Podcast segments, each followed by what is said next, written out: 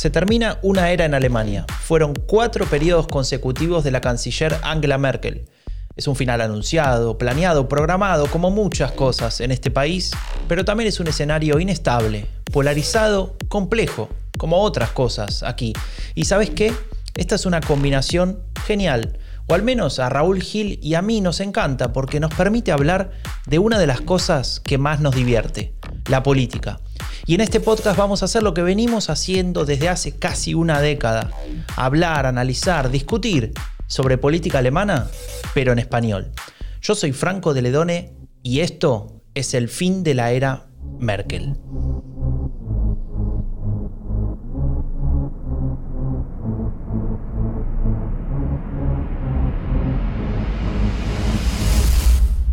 Buenos días, Raúl. ¿Cómo estás? ¿Cómo te trata la vida, la nieve, los 15 grados bajo cero? Bueno, ya ha salido un poco el sol en Berlín, pero sí, estos días de levantadas por la mañana a las 8 y hacía 14 bajo cero. ¿Estamos locos o qué?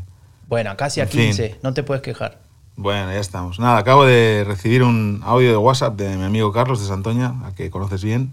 De amigo Carlos, maradoniano, de corazón. Maradoniano, sí. Pues bueno, está un poco triste porque estos días son los tendrían que ser los carnavales, él es muy carnavalero, estaría disfrazado por la calle, pero, pero no puede ser. Eh, hoy de hecho es fiesta local en mi pueblo, en Santoña, por el carnaval. Y me decía que iba a ir a comer con unos amigos un San Martín, a Santander. Un San Martín es un pescado de roca que se pone al horno con patatas y es una de las cosas más deliciosas que hay en el mundo. Y bueno, me da un poco de envidia no poder estar ahí comiéndome el San Martín, pero bueno, eh, aquí tenemos otras cosas y estamos intentando aguantar aquí hasta el 7 de marzo, ¿no? Que se supone que empezarán a, a reabrir un poco las cosas espero con los colegios antes, ¿no? Por el bien de todas las familias. que estábamos hasta el 14 de febrero eh, lockdown y ahora lo extendieron en Alemania, ¿no? Hasta el 7 de, marzo. Pero podemos, bueno, se puede ir a la peluquería, no sé si a vos te importa eso. Desde el 1 de marzo yo no tengo gran eh, necesidad de ir a la peluquería, la verdad, como bien sabes, pero igual voy solo por gastar, ¿sabes? O por, por decir, bueno, he hecho algo.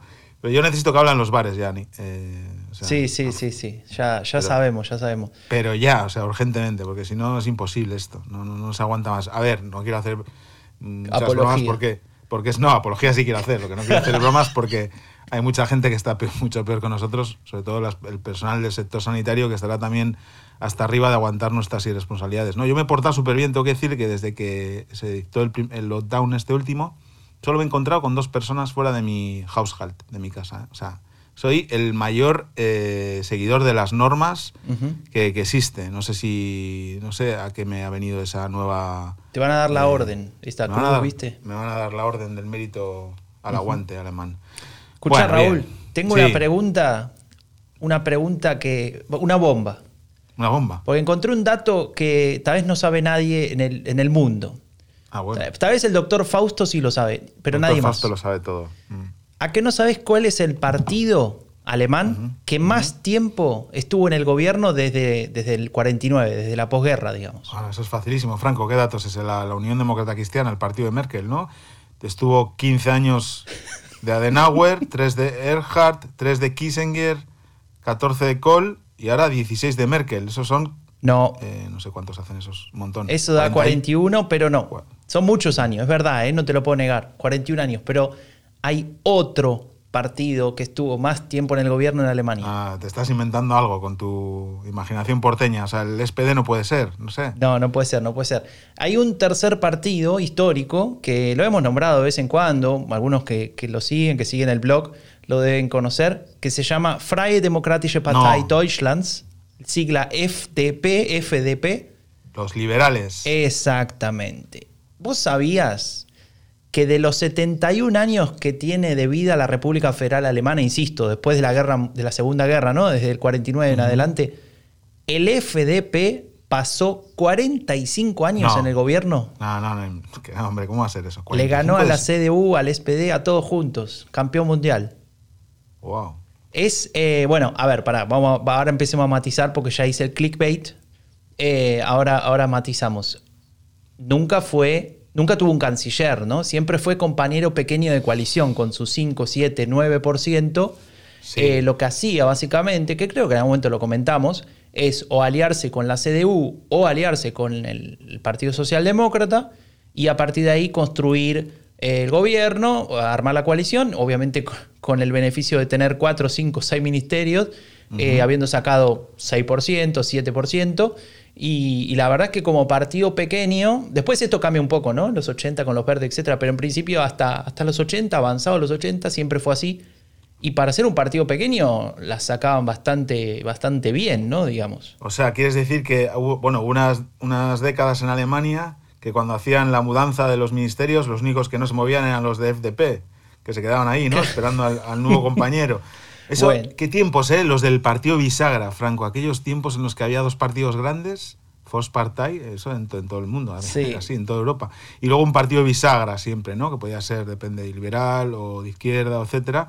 Y ahora con la fragmentación y atomización de los parlamentos, eso es impensable ya, ¿no? sí, sí, me gusta, ya que lo dijiste ese concepto, me parece que tendríamos que titular a este episodio el partido bisagra de Alemania, ¿no? El que más ha gobernado, no sé. El partido bisagra de Alemania, sí. Muy bien. Ahora le falta eh, un poco engrasar las bisagras, porque lleva tiempo sin, mm. sin gobernar. ¿Cuándo fue la, última vez? Con Westebele, ¿no? Eh, sí, claro, con Merkel, el 2008. Bueno, ahora vamos a ir ahí, ¿no? Entre 2008 y 2009 y 2013. Yo siempre que, que, que, escucho Freie Demokratische Partei me acuerdo de los Freie Demokraten de, de Neue Demokraten, de, de Borgen. Si no han visto esa serie, véanla con Birgit Nyborg, que era la primer ministra, y bueno, eh, un, política de Dinamarca muy interesante. Perdón, eh, la cuña, está en Netflix. Claro, seguro que te están pagando por publicidad no tradicional y no me avisas. Bueno, está bien, quedamos así. Em, entonces, vamos, ¿te parece que hablemos del FTP, este partido raro que lleva más tiempo en el poder en Alemania que cualquier otro partido, pese a ser así de chiquito? Estoy haciendo un me gesto. Parece bien, me parece bien. Raro, ¿eh? Un gesto que si pues lo ven puede ser obsceno. Puede... no lo veo, yo no lo veo, por suerte. avancemos, avancemos. Venga, pues eh, bueno, este partido que fue fundado el 11 de diciembre de 1948 y que bueno, en su momento eh, lo fue como un partido de centro político con distintos grupos, tanto del entonces el social-liberalismo como el liberalismo conservador. Y bueno, a partir de finales del, del siglo XX las posiciones dieron un giro hacia el centro-derecha. Es decir, son eh, el imaginario de los alemanes es un partido más propicio a pactar con, la CDU que con el SPD o con los verdes, ¿no? Aunque es verdad que veremos luego, iremos viendo que han tenido diferentes experiencias de, gobierno y ahora mismo están en, bueno, siempre están en el antiguo ALDE, en el grupo eh, del Parlamento Europeo de los liberales, ahora se llama Renew Europe y comparten grupo con el partido de, de Macron, con Ciudadanos en España o con en Alemania con Freie Wähler, que tienen dos escaños, el partido de Baviera, están en el mismo grupo que, que la FDP, ¿no? Mira, volvamos, volvamos entonces a esos inicios que comentabas. Primera elección en la República Federal Alemana, em, después de la, de la, gran, de la Segunda Guerra Mundial, aparece este partido que acabas de mencionar, FDP, y tiene, te voy a decir algo, ¿eh? desde 1949 hubo muchas elecciones, varias, ¿no? ¿Sabes que este sigue siendo, después de tanto tiempo, el tercer mejor resultado de la historia de este partido? 11,9%. Uh, ya lo querrían ahora. Y le fue tan bien en ese sentido, o sea, tanto impacto tuvo que resulta que, bueno, hay una negociación ahí y lo que hacen es eh, poner al candidato para lo que sería el presidente federal de Alemania. Que ahora en un minuto explicamos qué significa y cuál es la diferencia con el canciller, si alguien no lo sabe. Pero la cuestión es que ahí aparece ese primer gran pacto con el, la CDU de Konrad Adenauer que apoyan esta candidatura en contra de la de Schumacher, que era el, candidato de la socialdemocracia, eh, y aparece Theodor Heuss como el primer eh, presidente federal de Alemania. Acá lo tenemos en, en, las noticias alemanas, se escucha de fondo. In Bonn, den 65-jährigen Professor Dr. Theodor Heuss zum ersten Bundespräsidenten. Professor Dr. Heuss im Gespräch mit dem später gewählten Bundeskanzler Dr. Adenauer. Da bei der Präsidentenwahl der bueno, ahí lo tenemos. Me encantan. Im Gespräch mit dem Speta que besen Bundeskanzler. Todos son doctores, por cierto, ¿eh? Sí, todos hombres. Todos hombres, sí. Todos son. Le ganó a Kurt Schumacher. Kurt Ist das folgende. Es sind abgegeben worden insgesamt 800 Stimmen. Ahí dice cuántos votaron. 416. Dr. Schumacher 312. Nach den Bestimmungen der Wahlordnung wird der gewählte Bundespräsident gefragt, ob er die Wahl annehme. Nach der. Annahmeerklärung Bueno. ¿Cómo no va Nemen? No, bueno, Suena pero igual es, que es el una. Saudi ahora, y es del año 49. Déjame, déjame traducir porque no se entendió nada. Ahí estaban contando los votos, diciendo cuántos tuvo cada candidato. Eh, y al final el locutor dice, bueno, y se le preguntó a Teodoro Hoy si quería aceptar el cargo, ¿no? Y es una pregunta de rigor que se hace siempre. No sé si en España se hace. no sé. Eh, acá siempre se pregunta, ¿usted acepta el- la responsabilidad de ser, por ejemplo, ministro, en este caso presidente federal? sí, y tiene que decir que sí. Después cuando vayamos al ejemplo de Turingen vamos a, a decir algo sobre eso. Pero antes de, de- de irnos por las ramas y, y volviendo a la vía de, de la historia, aparece este partido, pone al presidente federal, habiendo sacado apenas el 11,9%, y se empieza a posicionar como un partido relevante en esta estructura, que primero tenía muchos partidos, muchos más de los que después quedaron, y después, bueno, se transforma en el tercero en discordia. Eh, y pasó algo interesante en el 50 que te quería contar, que capaz que ya conoces. Vos sabías que después de la Segunda Guerra Mundial, la- los poderes, eh, los poderes no, perdón, las potencias eh, comienza con un proceso que se conoce como desnazificación, ¿no? Que básicamente tenía que ver no solamente con los juicios contra todos los jerarcas y los segundos mandos, etcétera, los nazis, sino también ca- prácticamente casi todos los alemanes tenían que comprobar que no habían cooperado con el régimen, en el sentido de, por ejemplo, ayudar a llevar, eh, a denunciar judíos para que se los lleve a los campos de exterminio, ¿no? Por ejemplo. Entonces era un trabajo, era un- una situación muy difícil porque claramente muchos sectores y, y muchos, y- y, digamos, eh, estratos de la población estaban involucrados de una Claro. u otra manera, ¿no? Eh, y eso se llevó a cabo durante años, digamos, de 45 en adelante. Y en el 50 aparece este tema en la discusión del Bundestag y el FDP, Partido Liberal, se presenta ahí con una faceta un poco nacionalista, ¿no? que después tal vez eh, la, la vamos a explorar más, donde dice que esta, este proceso en realidad termina siendo una chicana de las potencias aliadas, ganadoras de la guerra, y que había que terminar con esto. Casualmente el que lo lleva adelante es un- una persona que estaba eh, bastante involucrada en el tema, ¿no? No nos vamos a ir ahí por, por las ramas, pero el tema es que me llamó mucho la atención que un partido liberal, ¿no? Que se llama Freie Demokraten, esté en contra de eh, profundizar ¿no? este, este juicio a, lo- a los criminales nazis, ¿no?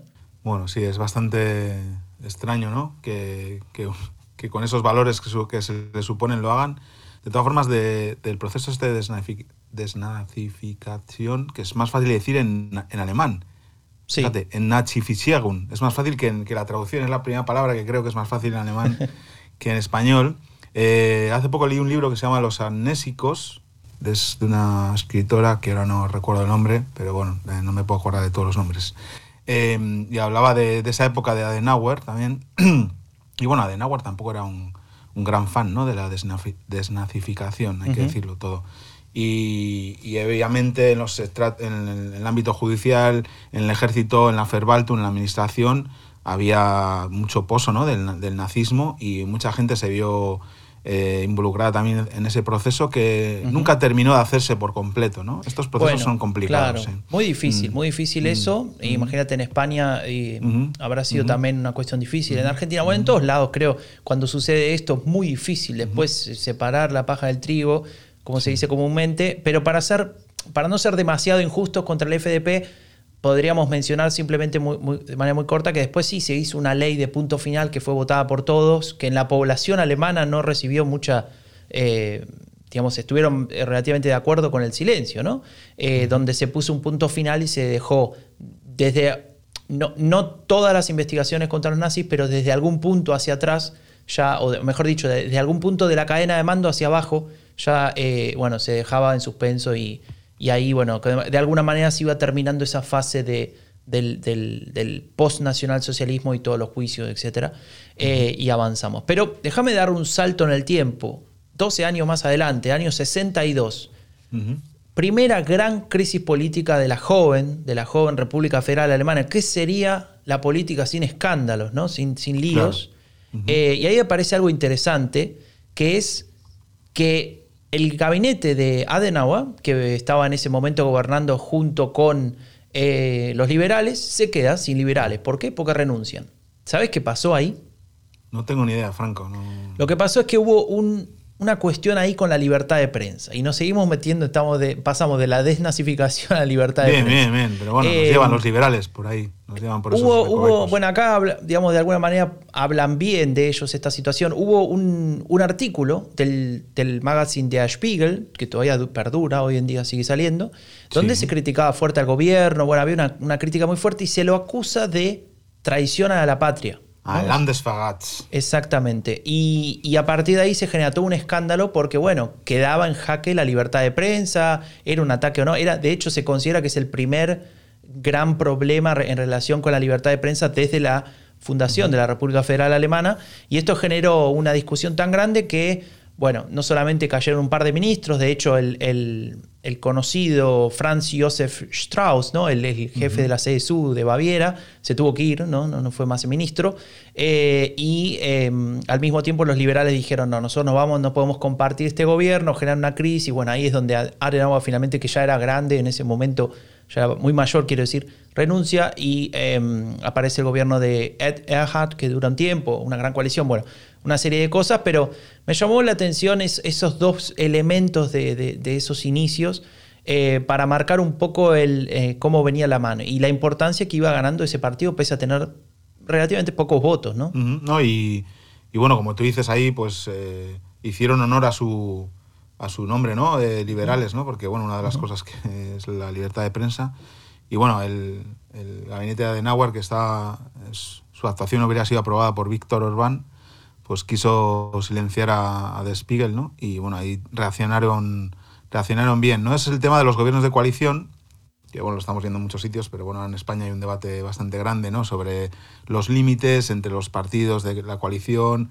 Eh, son complicados los gobiernos coalición de llevar y por eso siempre me ha, me ha extrañado en todos estos eh, gobiernos de gran coalición entre el SPD y la CDU que no haya habido grandes eh, problemas, ¿no? No había, eh, no sé, se haya mantenido, digamos, sí, con tensiones, pero no haya habido grandes problemas entre dos partidos que se supone que tienen unos principios o valores o ideas diferentes, ¿no? Pero bueno, en este caso vimos como ahí la FDP hizo valer sus- su condición de liberales y, y se opusieron a ese ataque a la libertad de prensa. Y se habrán, habrán estado, ya que estamos hablando de valores liberales, me imagino, eh, cuando llegó la primavera del 68 y todos felices y, y viva la libertad, habrán estado muy felices, ¿no? Los, los liberales, me imagino. Eh, yo creo que no, ¿eh? Creo que no están tan felices. O sea, tenían lío porque estaban en el gobierno con, con Billy Brandt, Ujú. eh, del que hicimos un capítulo precioso con el doctor Fausto aquí para celebrar la Navidad, y la Ostpolitik, eh, la, la política de, de Willy Brandt hacia el este, ¿no? de apertura y de, y de diálogo en lugar del conflicto, Ujú. les generó, digamos, eh, un conflicto ah, hacia el interior de- del partido, ¿no? Eh, también muchas derrotas electorales regionales, ¿no? Y hubo hasta un intento de, de golpe de los sectores más derechistas del partido que no... que no Dentro del funcionó. partido, ¿no? No, no era Sí, dentro, no, no, no, dentro del partido. Dentro del partido, pues, eh, quiero decir, ahí ya empezaron, yo creo que ahí, eh, como os he dicho antes, que a final del siglo XX empezaron a virar hacia el centro-derecha, creo que, que esa coalición eh, social-liberal con el, con, con el SPD, que, que duró desde el 69 ¿no? al 82 Ujú. eh, en Alemania, pues creo que, que fue también eso, esas tensiones que hubo con entre los, el ala más derechista, el ala más liberal, eh, pues eh, empezaron las tensiones ahí y derivó en, esa, en, esa, en ese giro hacia la derecha. ¿no? Eh, y bueno, ya los siguientes líderes de, de la FDP, eh, pues bueno, podrían estar perfectamente en la CDU, ¿no? ¿O no? No sé. Sí, a mí me sí, lo posiblemente. Bueno, la cuestión es que, digamos, en esos años, que son, digamos, para resumirlo, los años 70, ¿no? Un poquito más, pero más o menos todos los años 70, domina la escena política la socialdemocracia, primero con Willy Brandt, después con, con Helmut Schmidt, y el compañero de coalición era el FDP. Eh, y en el 81 o 2, no recuerdo, es el- la moción de censura de Helmut Kohl, constructiva, eh, le gana, o sea, de- desbancan a la socialdemocracia de Helmut Schmidt y eh, bueno, ahí al- en el 82 empieza ya el gobierno de Helmut Kohl, ¿no? ¿Y con quién lo hace? Con eh, los liberales, obviamente, y ahí está hasta el año 98, todo ese tiempo. Es maravilloso porque estaban en la moción de censura los ministros del SPD recogiendo sus cosas en los despachos y los de la FDP eh, pagando el alquiler todavía un año más todavía. Claro. Ah, pagando por adelantado el alquiler. Bueno, un año más no, se quedaron 14 años. Bueno, eh, bien. Más 16. Bueno, la cuestión es que, imagínate, venían gobernando con eh, los, los socialdemócratas 10 años y después otros 14 con la CDU, ¿no? Más lo anterior. O sea, ahí vemos un poco esto de por qué son los que llevan más tiempo en el poder. Que de hecho, si no hubiese empezado la serie de grandes coaliciones de Angela Merkel a partir de 2005, eh, podrían tener muchos más años en el gobierno, ¿no? Pero bueno, eso es otra historia. Em, la, pregunta es, aparte de estos eh, anécdotas que estamos contando, ¿qué queda ¿no? de los liberales en, Alemania? además de algo que creo que es importante, no hay que quitarles mérito, que es sostener la estabilidad, ¿no? También política. Claro. Porque con su apoyo eh, a un lado y a otro ha mantenido una estabilidad eh, en el gobierno de Alemania durante muchísimos años. Pero no sé, yo pienso ahora, no sé, qué queda, qué ideas, qué, qué, proyecto, qué mensajes ¿no? quedan de, toda esa época y obviamente eran el, compañero pequeño de coalición que siempre se ve, digamos, perjudicado en lo que es la comunicación, pero tampoco es que dejaron una gran impronta ¿no? en, Alemania, no lo sé, ¿eh? igual estoy hablando demasiado y tenemos que invitar a alguien que, que nos pueda eh, contradecir todo esto, pero, pero en fin, ahí estuvieron, al menos les concedemos esa, ese valor de haber eh, favorecido la, estabilidad en la política alemana, que es algo un bien muy preciado para los alemanes y que, y que los últimos años ha tenido que hacer a costa de, de pues una, una coalición anómala como es la Gran Coalición, que aunque ahora ya no es más anómala porque es la más habitual en los últimos décadas, ¿no? Pero bueno. Sí, mira, con respecto a tu pregunta, eh, habría que revisarlo bien y, ir punto por punto, pero hay algo interesante que de hecho siempre nos, menciona nuestro amigo Siragüen eh, Villamar, que tiene que ver con el aporte de, por ejemplo, una figura que ahora vamos a, a, analizar un poquito, que es Guido Westerwelle. Guido, Westerwelle falleció hace poco tiempo, eh, muy joven. Fue ministro de Relaciones Exteriores bajo la, la coalición liberal eh, y, de la Unión Demócrata Cristiana de Angela Merkel, 2009. 2013. Y él, por ejemplo, lo que hizo fue hacer algo que tal vez otros partidos no, no, está, no estaba en la, en la, agenda de otros partidos, que es mirar a Latinoamérica, ¿no? Y eso es algo sí, novedoso. Eso es cierto. Eh, entonces, tal vez algunas cosas de este tipo se puede encontrar, que se puede permitir un partido pequeño, ¿no? De tal vez mirar hacia donde no miran los Volkspartei, ¿no? Los partidos grandes. Pero ya que mencionamos a Guido Westerwelle, hay, hay digamos, un par de cuestiones interesantes sobre él. ¿no? Él, eh, de alguna manera, es la figura de, los liberales eh, a partir de la década del, 2000 en adelante. Es como de alguna manera la renovación, ¿no? después de tanto tiempo de gobernar o de co-gobernar con, con, Helmut eh, Kohl hasta el 98. Ah, recordemos que en ese momento está en el gobierno la coalición socialdemócrata verde, ¿no? entonces el FDP y la CDU están en la oposición. Y entonces tienen que reinventarse. Imagínate, no estaba en la oposición, desde los años 60 el FTP. Claro, claro. es, diferente hacer comunicación de oposición y política de oposición que, de gobierno. ¿no? Es un partido de coche oficial, obviamente, ¿no? Bueno, claro. Un partido de coche oficial. Claro, entonces, bueno, en ese lugar aparece como líder Guido Westerwelle. Eh, y, una de las cosas muy raras que hizo Guido Westerwelle en el año 2002, que fue la, reelección de, Gerhard Schröder, eh, hizo una campaña electoral que le llamaban Proyecto 18. Project Axen. Em, esa campaña tiene muchas cuestiones complicadas. Primero que se ponía como objetivo el 18 porque era el porcentaje que querían alcanzar.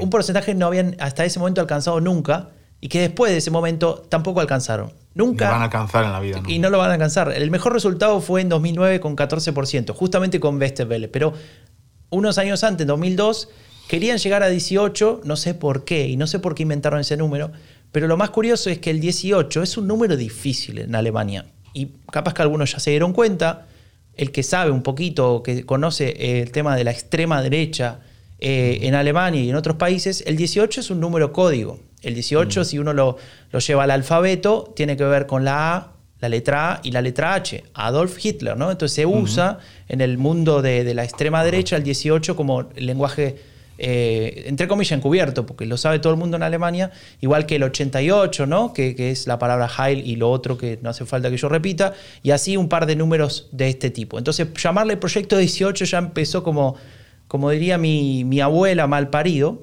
eh, porque tenía ese número maldito. Porque Ya. dijeron 19, 17, lo hace- se Y salvaban además- de un problema, ¿no? No, no, no lo pensaron en absoluto. Y además fue la primera vez que, porque la FDP siempre se presentaba como candidato al, al, al Bundestag, pero no presentaban como un candidato a la Cancillería, porque no iban a ser, o sea, sabían lo que eran, un partido bisagra, un partido de coalición, pero de socio menor, y él se, se autoproclamó candidato a la Cancillería. O sea, él eh, se puso el objetivo de ser canciller, ¿no? Y, y bueno, eh, también en su momento creo que hablaba del partido la diversión, ¿no? Que era el, Mm. el FDP, no sé qué diversión fue. En fin, es verdad Sí. que era un tipo, eh, pues se le veía ahí, no sé, simpático, ¿no? Eh, caía bien, pero bueno, em, pues esta, este tipo de, de errores en la, en la campaña le, le pasaron factura, ¿no? Claro, bueno, bueno, y Wester, pasó la época Westerwelle, pudo estar en el gobierno, fue, como decía antes, ministro de Relaciones Exteriores en, entre 2009 y 2013, y ahí Bueno, en este ese... hay que contar que, que- Ujú. que en Alemania entonces el tema de la homosexualidad en política no era algo muy muy, muy- muy- no se hablaba de ello, solo el alcalde de, de Berlín entonces Klaus Bogeit y el y Westebele, es, es una anécdota, pero es algo que él contribuyó también ¿no? a visibilizar ¿no? la homosexualidad y los derechos de los gays y lesbianas, Ujú. etcétera.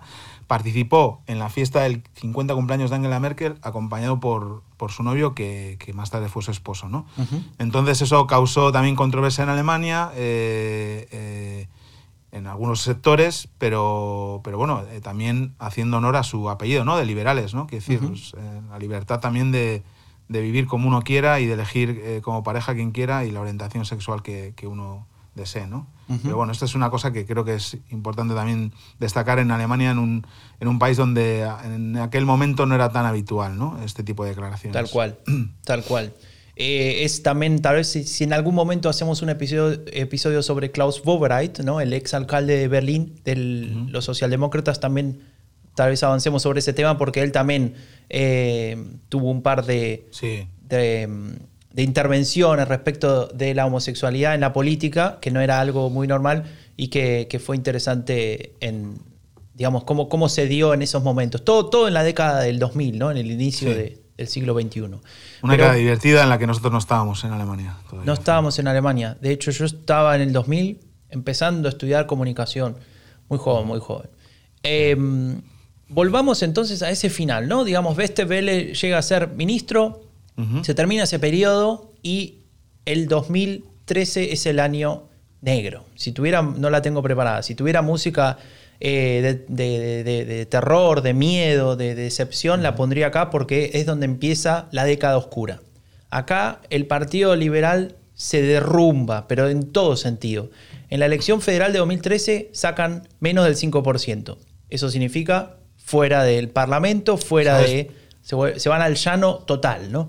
Estaba yo, estaba yo en Alemania. Fue Estaba vos y lo, lo viste en vivo y en directo como las caras de decepción. No busquen en YouTube 2013 fiesta o party en inglés Fiesta. funciona del SPD y están todos ahí festejando nada, básicamente tristes, eh, se quedaron sin trabajo. Y por primera vez, si antes decíamos por primera vez salían del gobierno en el año 98, acá por primera vez salían de los par- del Parlamento Federal. Ya ni siquiera Sí. oposición eran. Eh, hay, hay imágenes de estas crónicas en la tele que recuerdo de los tipos ordenando los despachos, ¿no? Sacando sus cosas. Hacía 20 Algunos años que no ordenaban sus despachos. Claro. Era Escucha, impresionante. y se quedaron bueno. fuera también de, de los, de casi todos los parlamentos regionales. O Después, claro, a partir de en cascada. 2014 empiezan a quedarse fuera sucesivamente, especialmente en el este, de todos los parlamentos regionales, uno tras del otro, menos del 5%. Ahí Pero nunca volvieron, ¿eh? Hay que decir. Déjame, sí, volvieron, pero déjame decir algo Bueno. que, que tiene que ver con lo que vos mencionabas antes. Para la cultura política alemana era un golpe que este partido se vaya del Parlamento, porque es el partido que reflejaba esa estabilidad que vos mencionabas antes, ¿no? De tener capacidad de formar gobierno. Eh, ahí, bueno, justamente se tiene que volver a una gran coalición para formar gobierno. Eh, estamos hablando de 2013 y ahí es donde de alguna manera se, se ve el valor que tiene que haya un sistema de partidos estable, ¿no? Y no que estén entrando y saliendo y cambiando y qué sé yo. Y ahí justo aparece un partido nuevo, que bueno, ya lo conocemos, eh, la ultraderecha de Alternative für Deutschland, que en ese momento tenía una visión más, si querés, nacional liberal y no tanto nacional conservador ultraderechista como tiene ahora, y que venía o intentaba de alguna manera eh, capturar esos votos que se le iban a, a, los liberales y que bueno, que lo dejan afuera del gobierno por cuatro años, perdón, del, del parlamento, parlamento, por cuatro años, uh -huh. y como decís vos, de todos los parlamentos regionales uno atrás del otro, eh, sin parar así, digamos, de, de, golpe en golpe hasta el 2016. Fue más que una década oscura, fueron una -huh. década y media larga. No, no, fue... Y bueno, y llega el 2017 y ahí también eh, hubo una campaña que te encantó, ¿te acordás? Sí, la de NRV, ¿no? Exactamente. Nordrhein-Westfalen, ¿no te animás a decirlo? Yo... Nordrhein-Westfalen. Bien, te animaste. Dios, eh, Dios. Pero antes de ir a esa campaña que me parece súper interesante y que vos como experto intergaláctico en comunicación política vas a seguramente decirme varios párrafos, hablemos de qué piensan los liberales. Porque hasta ahora un poco mencionaste algunas cosas así eh, a medida que íbamos haciendo este recorrido, pero eh, es difícil, ¿no? Definir de alguna manera, bueno, qué es el Partido Liberal, qué piensa, mm. hacia dónde va. ¿Tenés Bien. alguna data de eso? Sí, bueno, eh, es importante decir primero que los partidos alemanes, bueno, igual que en otros eh, países, ¿no? Tienen momentos especiales en los cuales pues cambian su programa, a veces son detalles y a veces son cosas que cambian la historia. Por ejemplo, todo el mundo conoce eh, que el SPD revisó su programa, digamos que abandonó el, el, el marxismo en un congreso en, que es famoso Godesberg, que es eh, el programa de Godesberg, que, es, uh -huh. eh, que, fue en el año 59, ¿no? Eh, pues marcó el cambio de orientación política e ideológica del SPD en la segunda mitad del siglo XX y claro. detrás del SPD fueron otros partidos, en España tardaron más, pero no, porque estábamos en la dictadura franquista, pero fueron otros partidos socialdemócratas de, de Europa que eso. Y en el FDP también ocurrió, que uh -huh. fue en, en 2012, uh -huh. eh, que, que, hicieron bueno, un cambio, que cambiaron el logo, por ejemplo.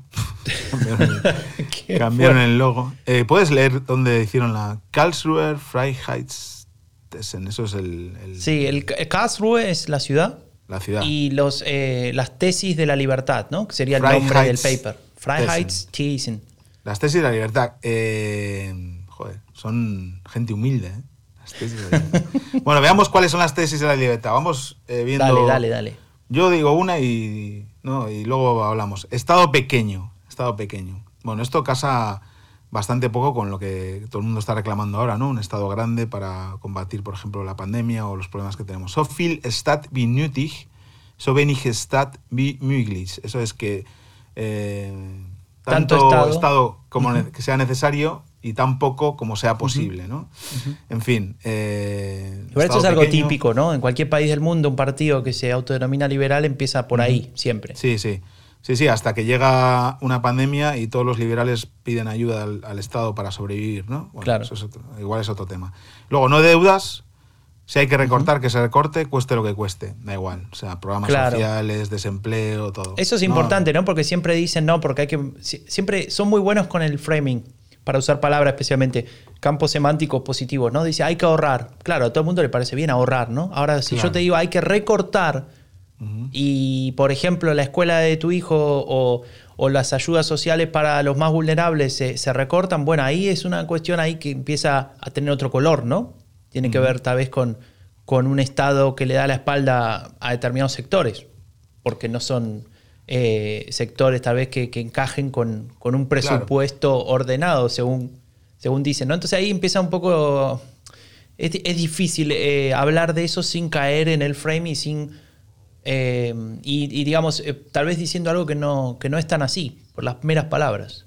Bueno, ellos, eh, su público supone, ¿no? Que, que por lo menos en las últimas décadas es son empresarios, ¿no? Pequeños empresarios, eh, emprendedores, etcétera, aunque ahora estamos viendo que los emprendedores están girando hacia los verdes y, y gente con un poder adquisitivo alto, ¿no? Medio alto. Uh -huh. no, no, no, reciben votos de personas que, que, so, que, sostienen o sobreviven en Alemania eh, gracias a las ayudas sociales, uh -huh. etcétera. ¿no? Entonces, bueno, eh, para su público, pues esto suena bien, ¿no? Estado pequeño.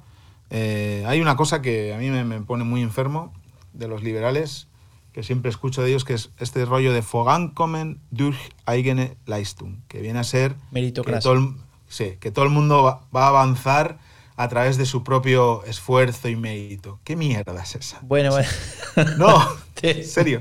Pero es que es- eh, eso me pone muy enfermo, porque encima se lo creen, ¿no? Y, y claro, resulta que hay gente que nace en, en la, cuando en la parrilla de salida, ¿no? Para el, para el avanzar ese, hay gente que nace a mil o dos mil, tres mil kilómetros atrás de donde está el resto, ¿no? Y claro, es muy fácil eh, decir, no, esta persona llegó con su propio mérito, fundó una empresa, fundó una empresa con el millón de euros que le dieron sus padres.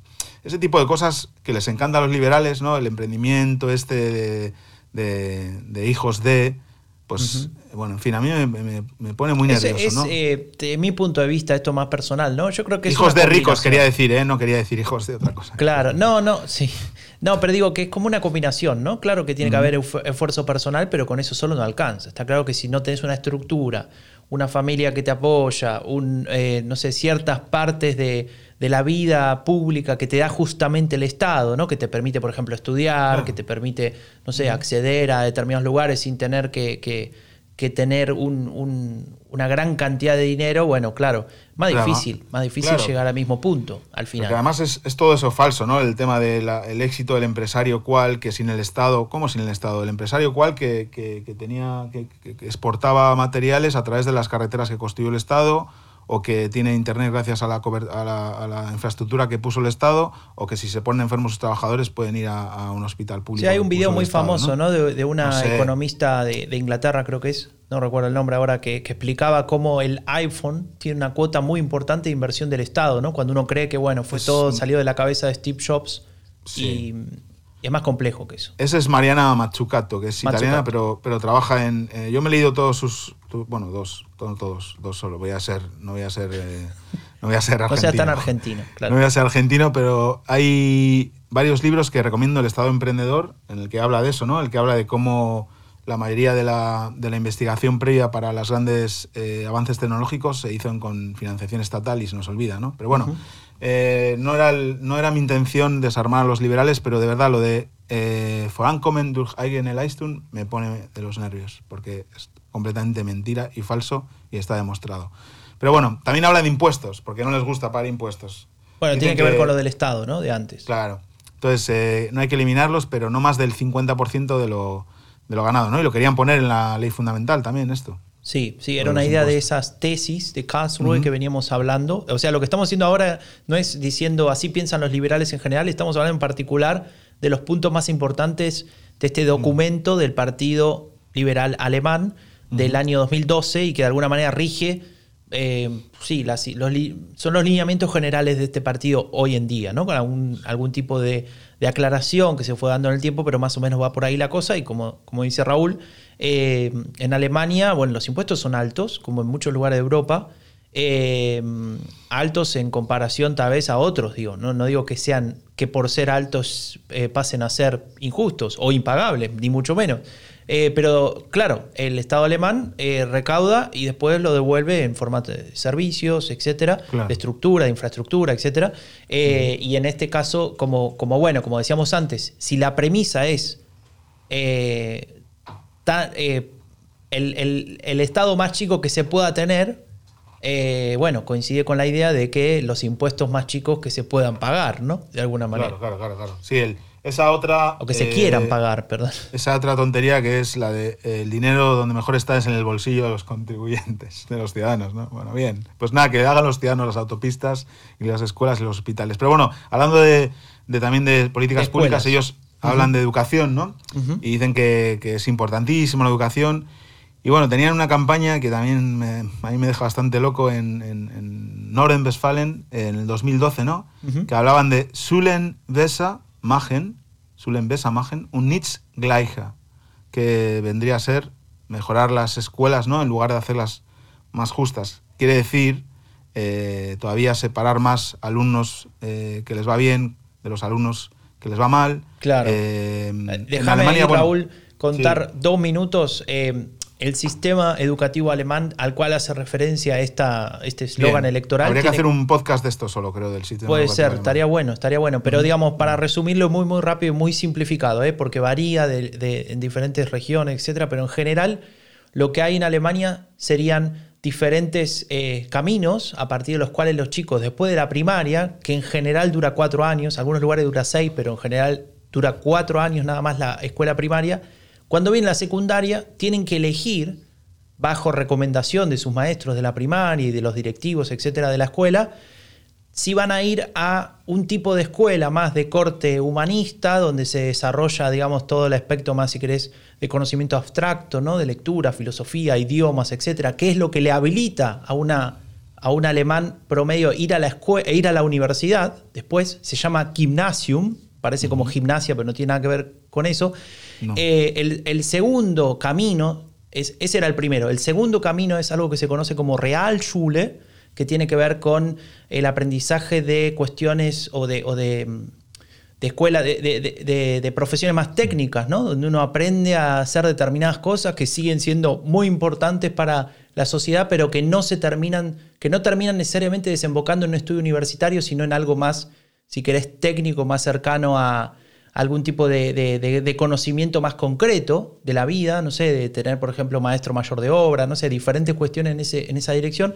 Y finalmente una tercera categoría que se llama Hauptschule, que significa escuela general o algo así, como escuela normal, y es para eh, los chicos que no llegan a entrar a ninguna de las otras dos, porque vale decir que para entrar a las otras dos tenés que tener un promedio de nota determinado, más la recomendación de la escuela, y si no llegás a ese promedio, porque en la escuela primaria no hacías las cosas que el maestro decía que tenías que hacer o no llegabas a, cumplir con determinados requisitos de, aprendizaje, te mandaban a esa última categoría, donde bueno, lo que aprendes básicamente es un oficio, ¿no? un oficio así como más general, eh, donde tal vez eh, en cuatro o cinco años está resuelto y te mandan al mercado laboral.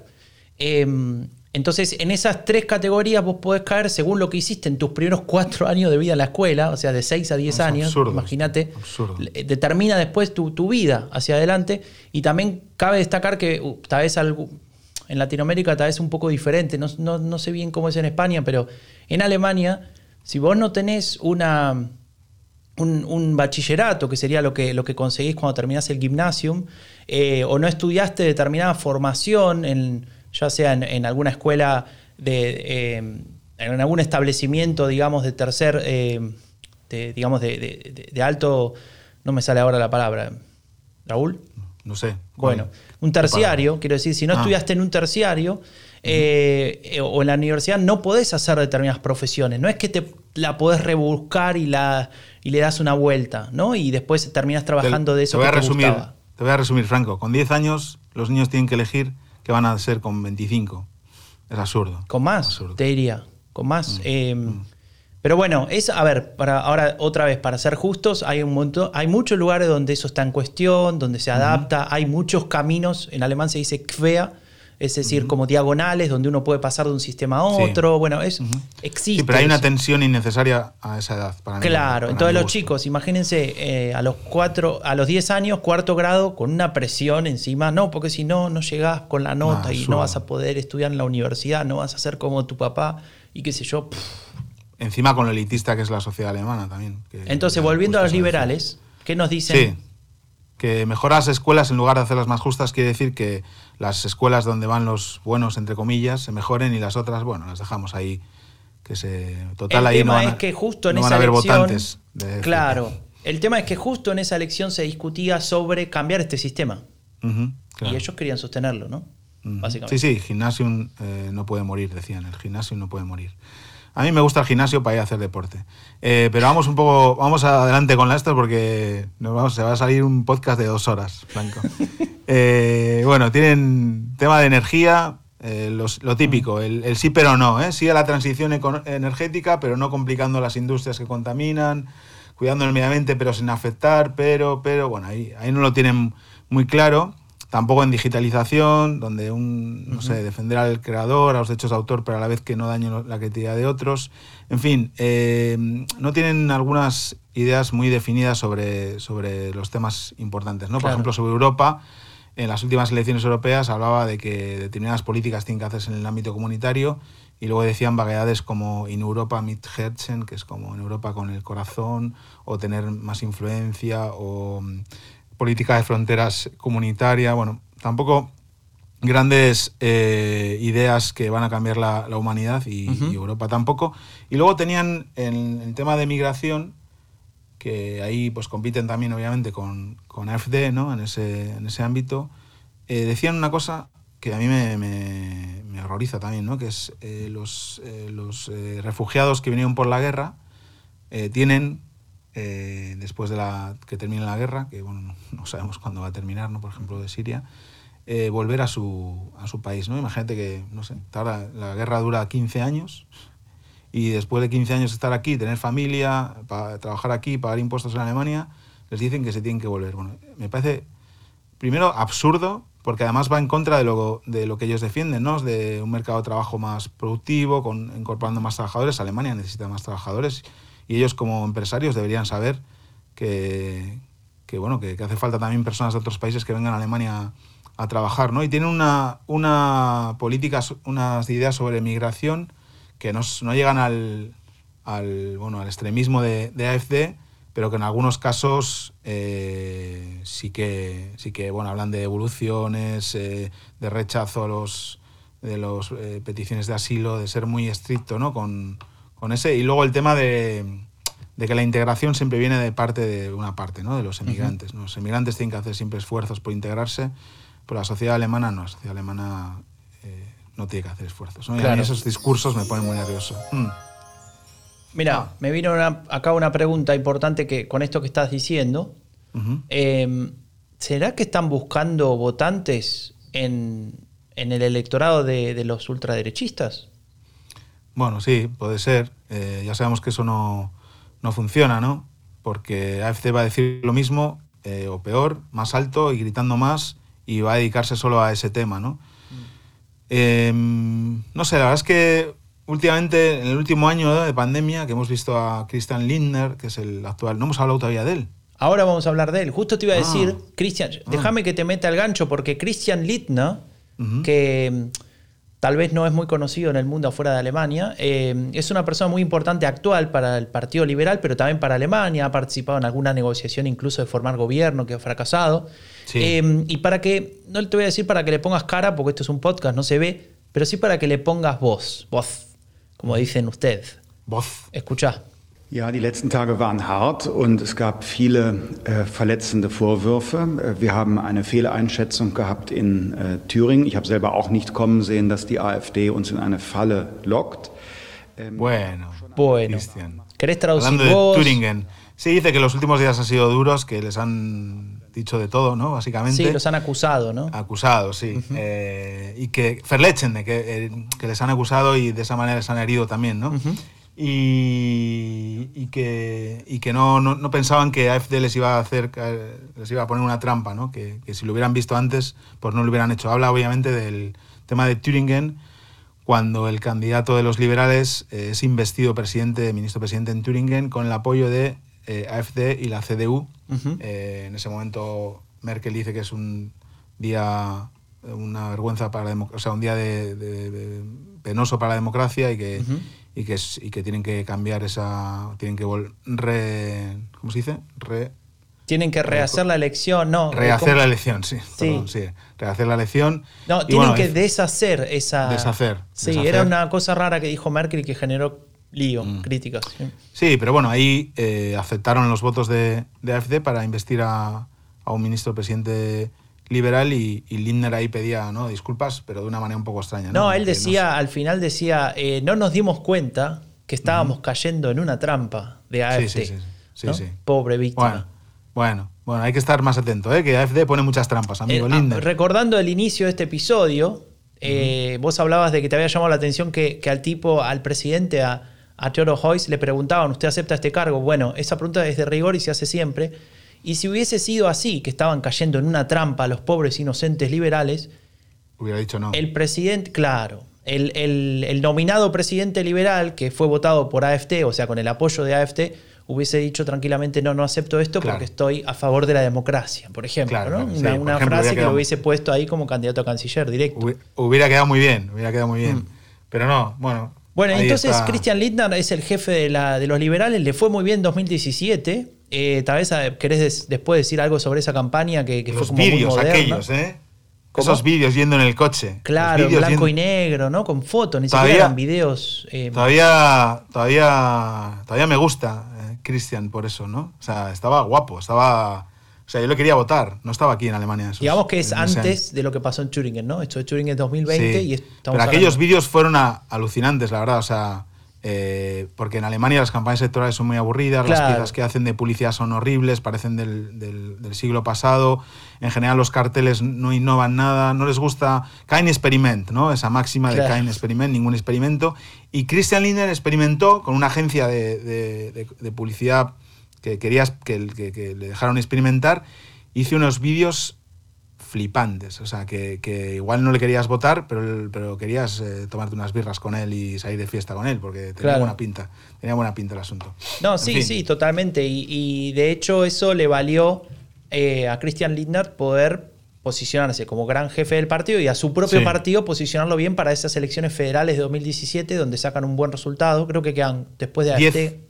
10,7 sacan. Claro, creo que quedan cuartos, ¿no? Adelante de Sí, los verdes. Adelante cuartos, de- delante de los verdes y de Linke, que está muy bien resultado para ahora que están entre el 6 y el 7, eh, con el peligro de, de quedarse fuera. Si queremos, si quieres repasamos un poco su representación en los diferentes Claro, eso te iba a decir, rápidamente. bajo el Sí. liderazgo de él, ¿qué, Ujú. ¿dónde está parado hoy en día eh, el Bueno, partido de FTP? Eh, el amarillo no es un color que, que exista en el, en el este de, de Alemania, salvo en, en- en Berlín, pero bueno, Berlín tiene parte oeste-este. Tiene, es socio, en Thüringen, es socio de coalición, correcto, en Thüringen también, es socio de coalición de la, de la CDU en, en, en Nordrhein-Westfalen, es socio del SPD y los Verdes en, en Renania-Palatinado, también de la CDU y los Verdes en Schleswig-Holstein, que está ahí al norte, arriba de, de Hamburgo. Está en la oposición en Baviera, Berlín, Baja Sajonia, Baden-Württemberg, Bremen, Hamburgo, Hesse y Turingia. Y no está en el Parlamento en Mecklenburg-Pomerania, en Sajonia-Anhalt, en Brandenburg, en Sachsen, en Sajonia, y en Sarre, este estado pequeñito que fue presidenta eh, Anne Kramp-Karrenbauer. Mira, me estoy eh, animando a decir los, los nombres. Las clases de alemán están, están eso. Bueno, lo último que hemos salido de Lindner eh, esta semana en el Bundestag, que bueno, ha ido Merkel a explicar las nuevas medidas del lockdown, que se amplía hasta el 7 de marzo, etcétera, que abren las peluquerías, todo esto. Y Lindner eh, habló ahí de su plan gradual, ¿no? Stufenplan, que, que él dice que, en, que los, en los estados donde gobierna en coalición, pues se ha puesto en marcha y que, y que debería co- considerarlo el, el gobierno. Y dijo una frase que me dejó muy loco, que es Öffnungsorgien erwartet niemand, aber alle erwarten eine Perspektive, ¿no? Entonces, Orgien or- en alemán significa lo, que yo estoy pensando que Sí, significa. orgía. Entonces, si, o sea, básicamente quiere decir que una orgía de apertura no, no, no le espera a nadie, pero, se- pero todos esperan una nueva perspectiva. Pero bueno, eh, también podríamos traducir como que nadie espera la apertura de orgías. Bueno, Bueno, igual alguno, algunos igual al- alguna la está esperando, eh, alguno, porque haría falta ¿no? una apertura de orgías después de, de los confinamientos varios. Pero bueno, ahí está Linder, que siempre que, que escucho su nombre me acuerdo de- del sitio donde compro el pan. Linder. Es- sí, sí, se llama igual la panadería. Bueno, Raúl, eh, este largo episodio por encima de los 50 minutos eh, nos ha dejado, creo que un buen, una buena descripción de lo que es este partido, el partido bisagra, el partido, el tercer partido en cuestión, y me parece que, que ha valido la pena hacer este, este episodio, ¿no? Un episodio muy liberal, con orgías y todo al, al Con final. orgías al final y todo. Bueno, Eh, Raúl, esto creo que es todo por hoy. Eh, nos vemos en una semana. Muchas gracias por estar ahí, muchas gracias por los mensajes, por el feedback. Suscríbanse a Spotify o a cualquier plataforma. Estamos en todas las plataformas de podcast. Cuídense mucho en este tiempo difícil de pandemia y nos vemos en una semana. El fin de la era Merkel es un podcast producido por Rombo Podcast. Si querés saber más sobre política alemana en español, visita eleccionesenalemania.com o seguinos en Twitter.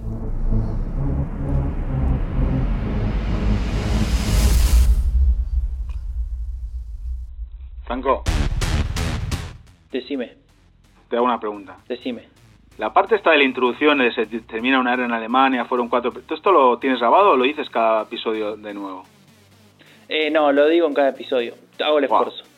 De hecho, pueden analizar mi estado de ánimo en, cada episodio. bueno, chao, Chao. Franco.